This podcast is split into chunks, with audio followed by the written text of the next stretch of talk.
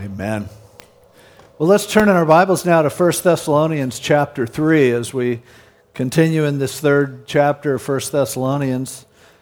Where we finished off last week, Paul had been telling the people there in Thessalonica how much he appreciated them and what God was doing for them. And he said in the, in the final verse that we looked at, verse 8, he said, For now we live if you stand fast in the Lord. In other words, you've made my life if I see that you guys are solid, that you're really standing and you're there. But then he goes on and shares with us something that I think is really key to life for all of us. You know, in a whole lot of ways, life is all about how you can find out how to get happy.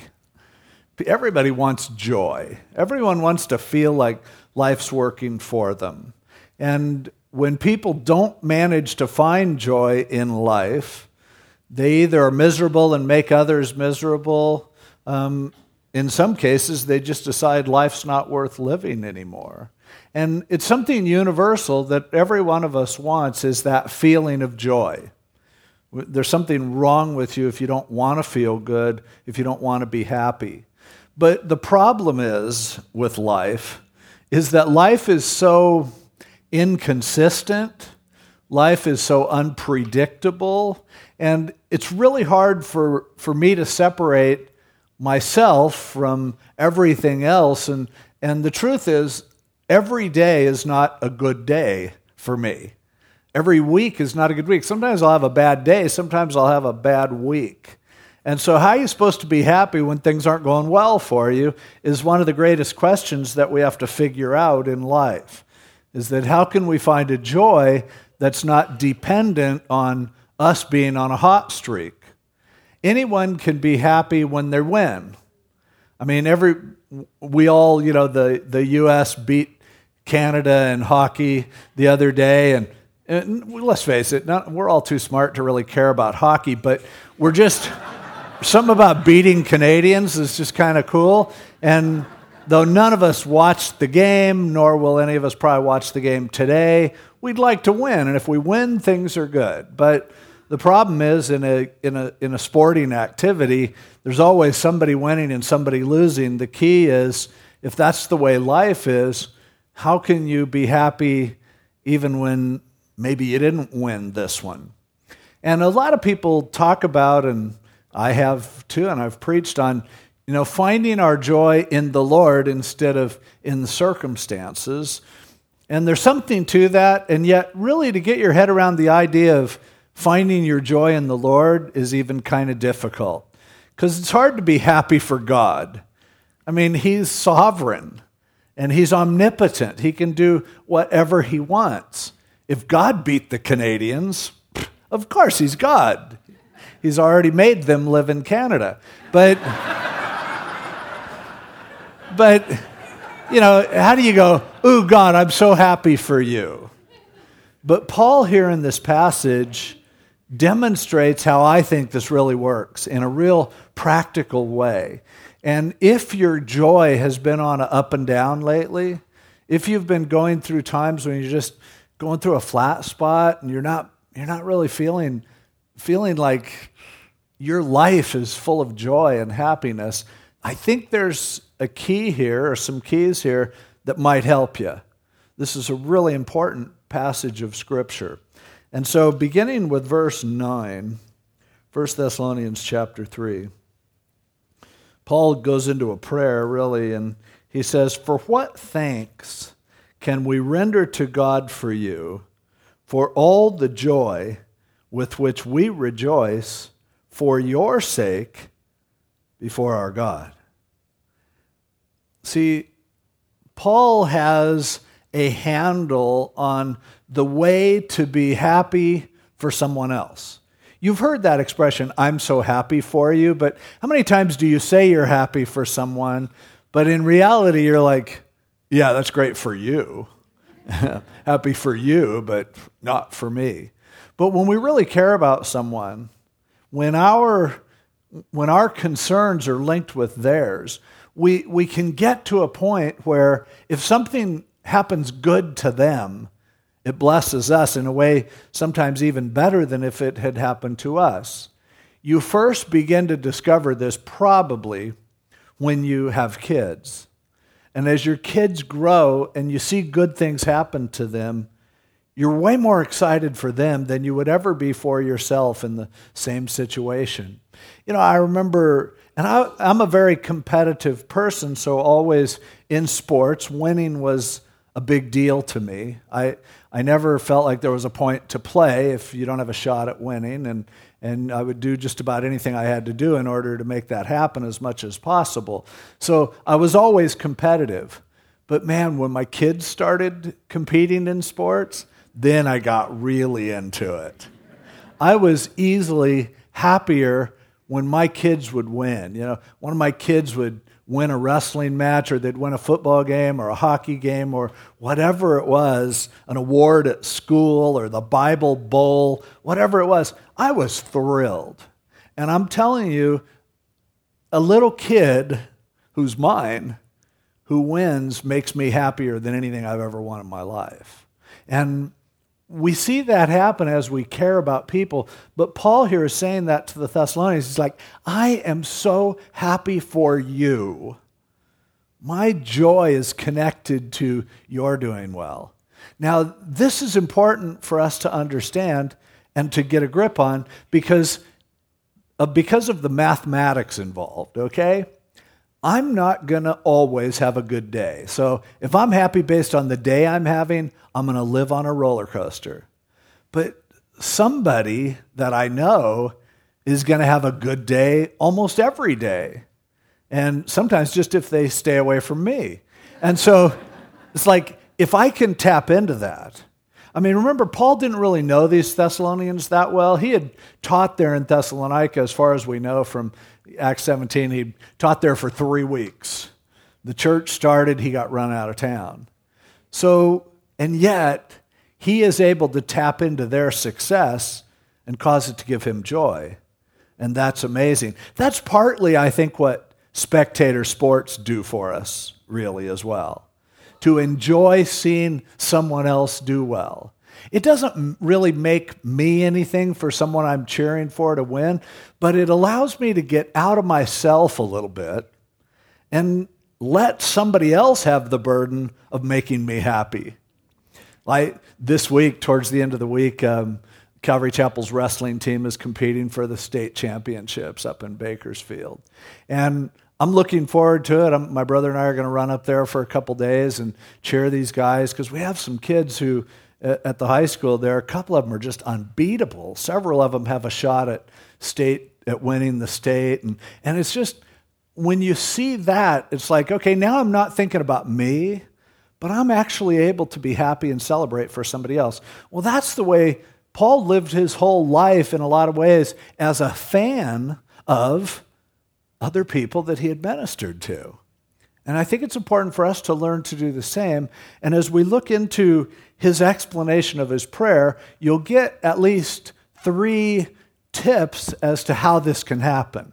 How practically you can do this in a way that you tap into that source of joy that's infinite, because anytime something good happens to anybody that you know, you can feel a part of that and be blessed by us together by how God has blessed us.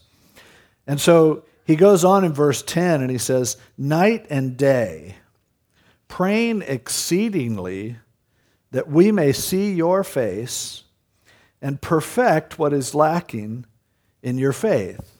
And in verse 11, now may our God and Father Himself and our Lord Jesus Christ direct our path to you. By the way, just a side note God and Father and Jesus Christ, two subjects with a singular verb. They're doing this together.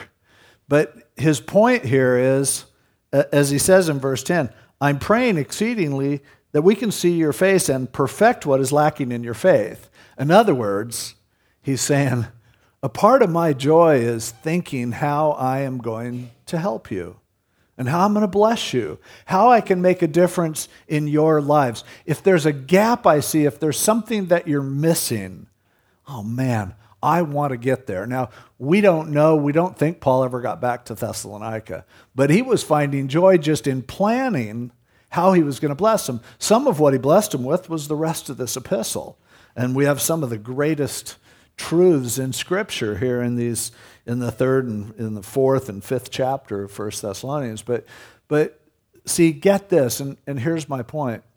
Paul, though being in a difficult circumstance himself, was getting stoked and excited, thinking up how he was going to bless somebody else, thinking of how he could help them, help complete them, help be a blessing to them. And he was praying that that would take place.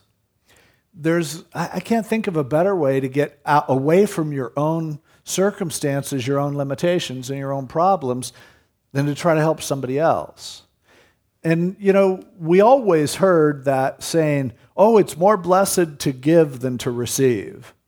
And when you're a kid, you think, come on, it is not. Kids hate to give, they love to receive. But it's true, isn't it? When you start to get a little older and you pretty much have most of the things that you need or, or everything that you want is too expensive for anyone to buy for you, and, and you realize how good it feels to give something to someone else. And, it, and you can easily enjoy surprising someone by doing something for them that's special and find that you yourself are more blessed by that than you are when someone surprises you. Personally, I don't like surprises. So the, the best way to have an awkward moment is for you to try to do a big surprise thing for me and for me to pretend like I appreciate it. But, but I do love doing things for other people. And, and so, and, and Paul is saying, I am sitting here thinking and praying for you guys, and I'm thinking, what can I do for you? How can I help you? What is it that you need that I can give? And doesn't, doesn't that feel great? And especially when it's not like a holiday and you're obligated to do something for someone. But if out of the blue you just call somebody up and tell them, hey, you know, I really appreciate you. And they're like, and at first they're going to be suspicious, but then it's just like, wow, that's, that's nice to hear. You know, that was a surprise. That was out of left field. That was a blessing. You know, when I always love hearing from somebody that I haven't heard from in years, especially if they're not selling Amway, they're just like wanting to check up on me. Uh, I apologize already to you Amway distributors. But, you know, Paul had that mentality. He was like, I love blessing you guys, and it makes me happy to pray for ways that I can do it. And I, I, would suggest to you, if, you're, if you've been running a little sluggish in the joy department, start to look for something that you can do that will make a difference to someone else. Look at some of the stuff that you have that maybe you don't care about and you could give it to someone else and they would be blessed. Or just to pray for them or to do something nice for them or to ask someone to lunch or dinner. You know, a family that has a bunch of little kids, offer to just come over and watch their kids so they can get out for an evening or something like that. Um, it will do two things. It'll cause you to really be blessed playing with the kids for a while. It'll also cause you to rejoice that you don't have little kids. And it allows them to get out, and, and, and you end up feeling like, wow, that, that really felt good. Maybe a while before I do it again, but that felt really good. And that was where Paul was coming from. Okay, I am finding joy by thinking up things, ways in which I can minister to you in which I can help you. And it really is a blessing to be able to do that. Now, as we read on, he says, and, verse 12, continues in his prayer, and may the Lord make you increase and abound in love to one another and to all, just as we do to you. Paul was, at first, he was praying and thinking about how he could bless others, and that gave him joy. But now he is looking at people and saying, I want you to love each other. In other words, I'm praying that you have great relationships in your life. And life is so much about relationships. And Paul is saying, I want you guys to love each other. Paul was a great peacemaker between people who were at odds and between people who were at odds with him. And he was constantly encouraging love, and as he says here, just as we do to you. He was an example of love, but there's nothing that he wanted people to do more than to love each other. It wasn't all about Paul, it was about, man, if you guys would do this. And again, sometimes it doesn't work because love is one of the most difficult things to actually get people to do. It's a very unnatural thing. The natural thing for us is to be at odds with each other because we're different. But when people get together and begin to love each other, that's just radical. It's supernatural. It's what makes life worth living. And if you have a part in that, have you ever had an opportunity to get two people together and see them make up and everything's fine? Makes you feel really good. And how about people that you know who are couples who are married? Do you pray for them to grow in love for each other? In their families, to pray that that will happen. When you know that they're at odds with their kids, or maybe they have an older kid that they that won't even talk to them, do you pray that somehow God would heal that? How much time do we really put into this? Now, this is directly proportional to, first of all, whether you believe that prayer does anything. I mean, if prayer doesn't work, you're not going to waste time doing this.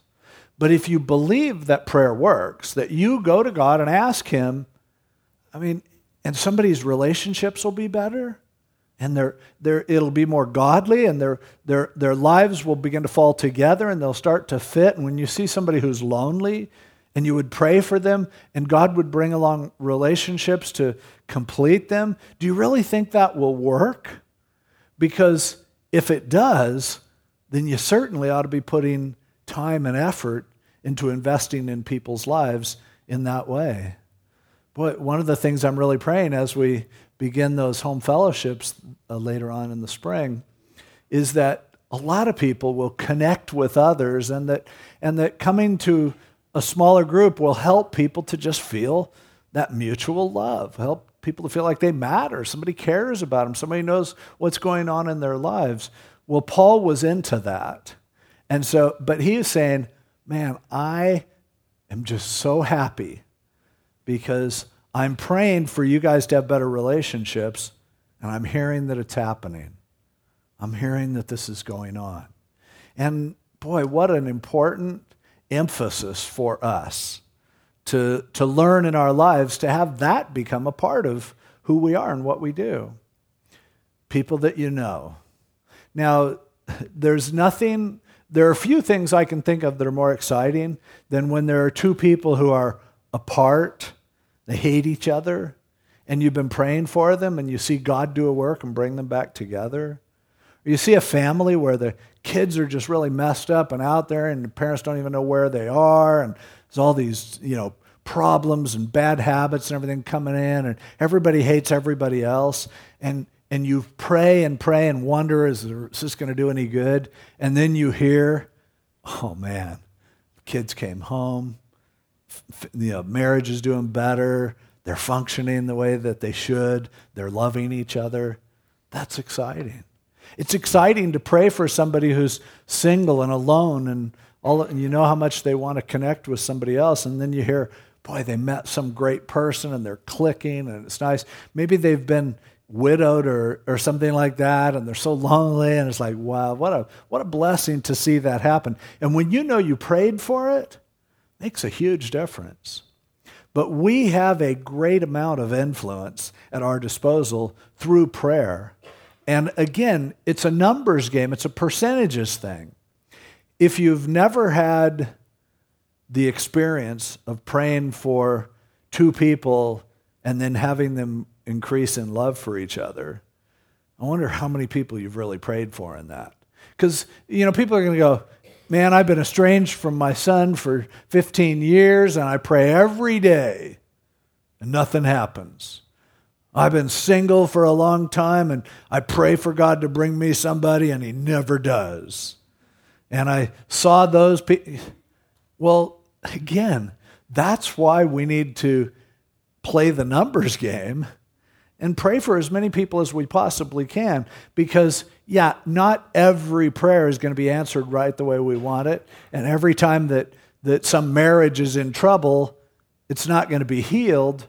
But if you pray for enough, trust me, when it happens to one and you know you were involved, or when it happens to one and you were the one, you go, wow, that's worth I, I would and you know jesus leaves the 99 sheep to go after the one but he ministers to all of them.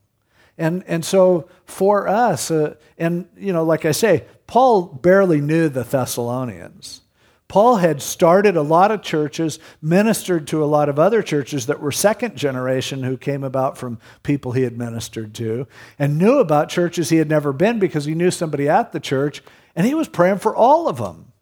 So, though he would hear back from Corinth and they go, things aren't going too well here. And he hears from Thessalonica, yeah, it's working. It's like if somebody surfs, there's never good surf everywhere. But what you do is, and the reason they have Surfline and things like that is you can find out, hey, it's breaking somewhere almost all the time. And it's the same way in terms of praying for people's relationships. They're not all going to be answered. That's why we need to pray, pick out several people in several different places. And I hope that even as you drive by the church, God will put on your heart to pray for this church. Particularly, pray that we would love each other.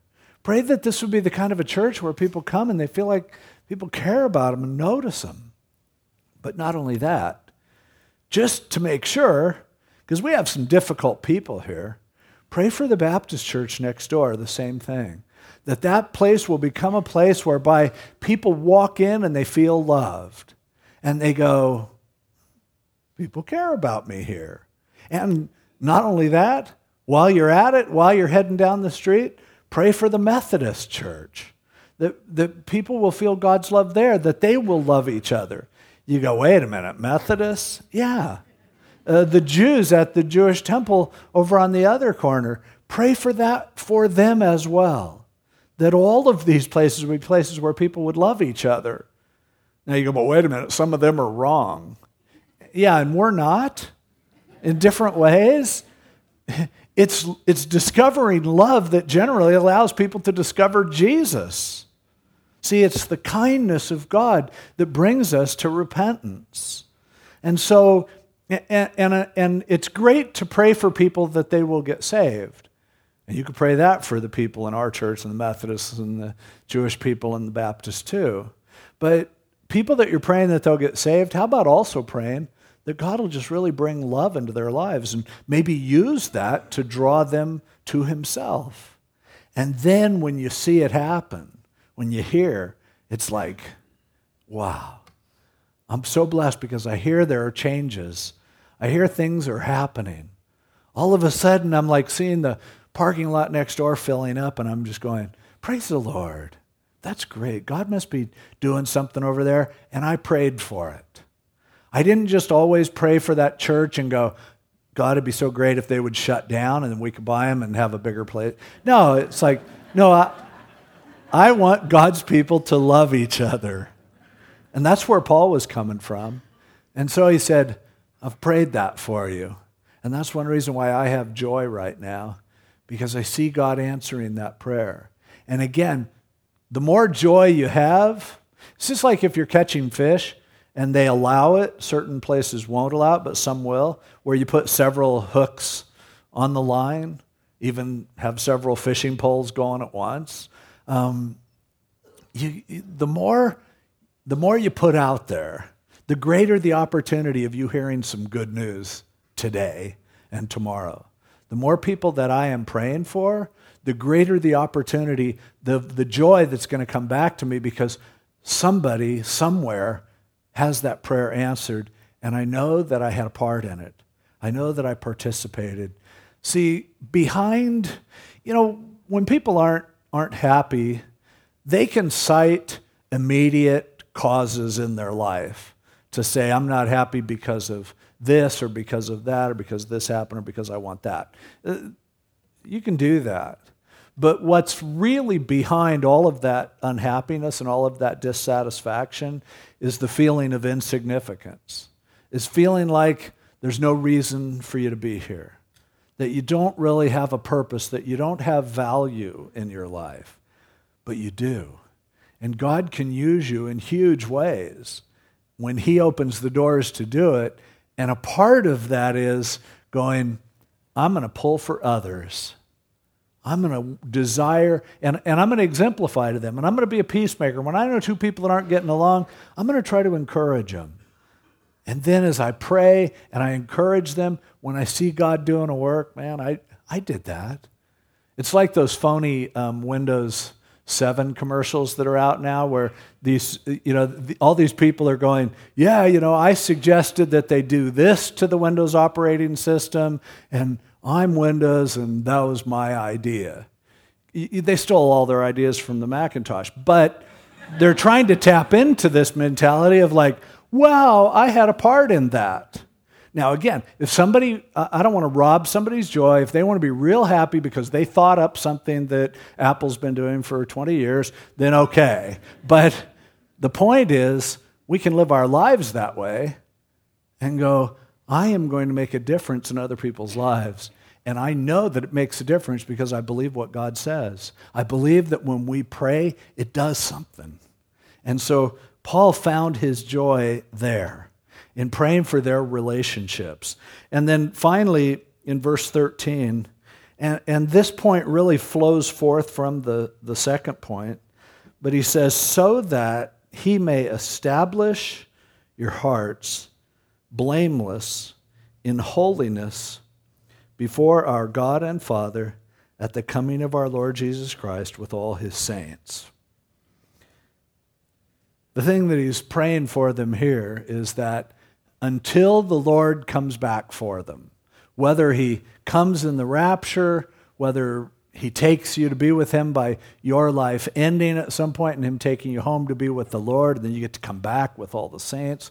But he said, I'm praying for you that you would become strong and holy. Now, we kind of mess up this concept of holiness, and, and we think that, that you know, it's, it's God's attempt to control us to make us like He wants us to be. Now, holiness is being like God, but the word holy is connected grammatically with the word whole, complete, entire.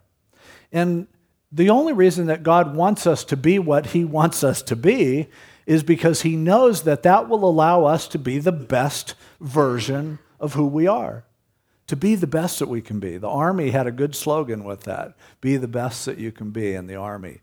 And it's, it's really, if you've been in the Army, you, you'll have to judge whether you lived up to it. But what a nice goal in life for others is to pray that they would become the best that they could be. And that's what holiness is. And by the way, the reason I said it's connected with the second point is because holiness always, always develops out of relationship. When you have healthy relationships, it will lead to holiness. And we're going to get into that next week as we get into chapter four here. But see, if you didn't have to deal with people, it'd be easy to be holy. You know, it's people that complicate things. And at the same time, dealing with people, there is nothing like dealing with people that will bring out in you those areas where you still need to grow and develop. Because trying to have a relationship brings out the best and the worst in all of us. And so Paul says, I'm praying that as you learn to love each other, that the result will be that you become more and more, you move in the direction of being the best version of you that you can possibly be. And that's what holiness is. Now, how often do we pray that for others? How often do we want that in others? How do we, how do we see the world just as a bunch of heathen, pagan, unholy people and we wish they could be more like us, but we're really good? Or do we sincerely have the desire to see everyone accomplish everything and to be as successful as they can possibly be with the gifts that God has given them, with the opportunities that He has given them? Listen, we are not in competition with each other. It's not a zero sum game. It, we are all interdependent. A zero sum game would be if there's only so much to go around, and if you win, I lose. If I win, you need to lose. And some people see the world that way. But that's not the way it is because of the fact that God is eternal. And so the truth is, the correct perspective should be I want you to be as good as you could possibly be. I want you to be the best version of you that you could possibly be. I want you to be as blessed, as fortunate, as successful as is, as is possible with God's help. And when I see that happening in you, I am going to rejoice for a couple reasons. For one thing, because I've been praying that it would happen. And secondly, if it's possible for you, it's, there's hope for me to grow as well, to improve as well. Boy, you go to the bookstores and go to the self help section, just tons of stuff. Everybody goes in thinking, How can I help myself? It's something that everyone wants. We all want to improve, we all want to get better. Well, we need others to do that. We need relationships to do that. So we need to learn to get along with each other. And then we need to pray for each other that we will excel, that we'll do well. And when it happens to any one of us, we should all rejoice. And we should all be happy. And, and that's where Paul was coming from. And so for us, I mean, it's always interesting to see people who aren't doing well because sometimes that makes us feel better. Oh, I'm glad I don't have that problem. And somehow you look at, at some couple that's on a pedestal and, uh, you know, you see, oh man, you know, we'll never, our marriage will never be like Brad and whoever he's with this, you know, year, Brad and Angelina. And we're like, when we hear, oh, I think they're getting a divorce. They're, TMZ got them. They're secretly meeting with an attorney, and I think they're breaking up, and what's going to happen to their kids. Somehow people like that kind of news. Um, when you heard about their problems, when was the last time you stopped and prayed for them? When was the last time you decided, instead of just drooling over the news, how about going, God, these people need your love? I got those kids. Please help them to love each other and help them to come to know you. Help them to develop into the people that you can make them into. Bless them in every way possible. What a different way to read the newspaper. If we were looking at the newspaper and every story was an opportunity for us to pray that God would work in people's lives and give opportunities for the gospel to be spread to people who are in times of difficulty. And then we were going, I pray for them. I pray for their relationships. I pray for their success, their completion, their holiness. Their, I pray for all the pieces of the puzzle to come together for these people. Now, we could do that. Do you think it would work? Do you think it would change anything? Do you think it would matter? If you don't, then you don't believe the Bible. Just admit it. And frankly, some days I don't.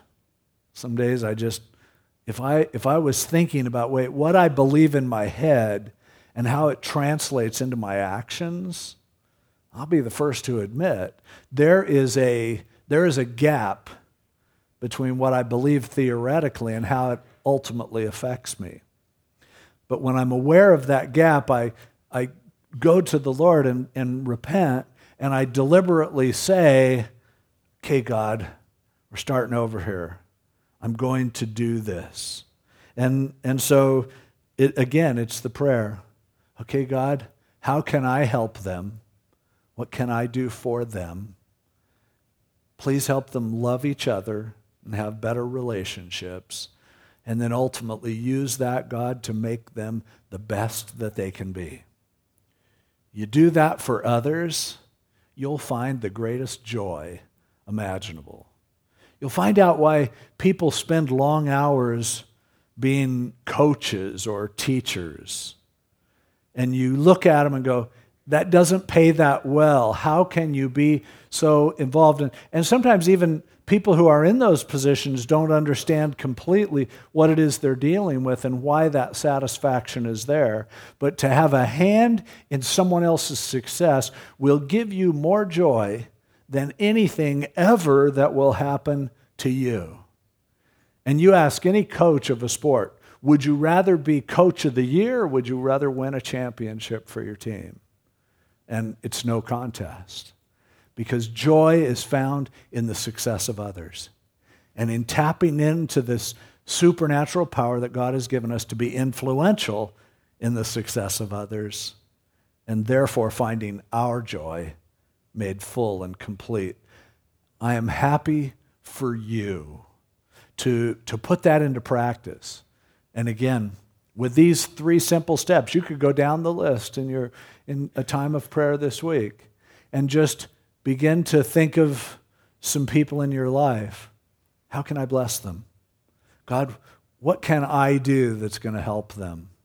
And, and then to say, God, bless their marriage, bless their family, bless their friends, bless their relationships. God, is there any way that I can influence them, that I can help them? Maybe I can introduce them to somebody or help bring peace to a situation where there isn't peace. And then, thirdly, God, please make them, I'm not in competition with them, make them the best that they can be. God, do for them that which makes them whole and holy and complete. And before you know it, you find joy starts seeping in because now it's not up to you. To decide to only find joy based on what happens to you is to put way too much pressure on yourself. It really is. It's not a, a real selfish thing to be selfish, it's a self destructive thing to be selfish. Too much pressure. Be there for others, you'll be taken care of. You'll find your joy. At the same time, if today you're saying, man, it's been a long time since I felt joy, look out, look around, open up your perspective a bit. Let's pray. Lord, thank you for your word and for this example that Paul set for us. Lord Jesus, the example that you ultimately set for us when you gave your life for us. God, help us to learn this. Because I know you want us to be happy. And I know we'll be a lot happier if we are focusing on what we can do to help others, to see others improve in relationships, and to have them ultimately become more complete, more successful, the best that they can be, holy before you. And so, Lord, you know all of our hearts. Remind us this week if we have a special need to focus on this passage and on these techniques. Help all of us to follow Paul's example. And we pray this in Jesus' name. Amen. So I'll stand. If you're here today and you need prayer,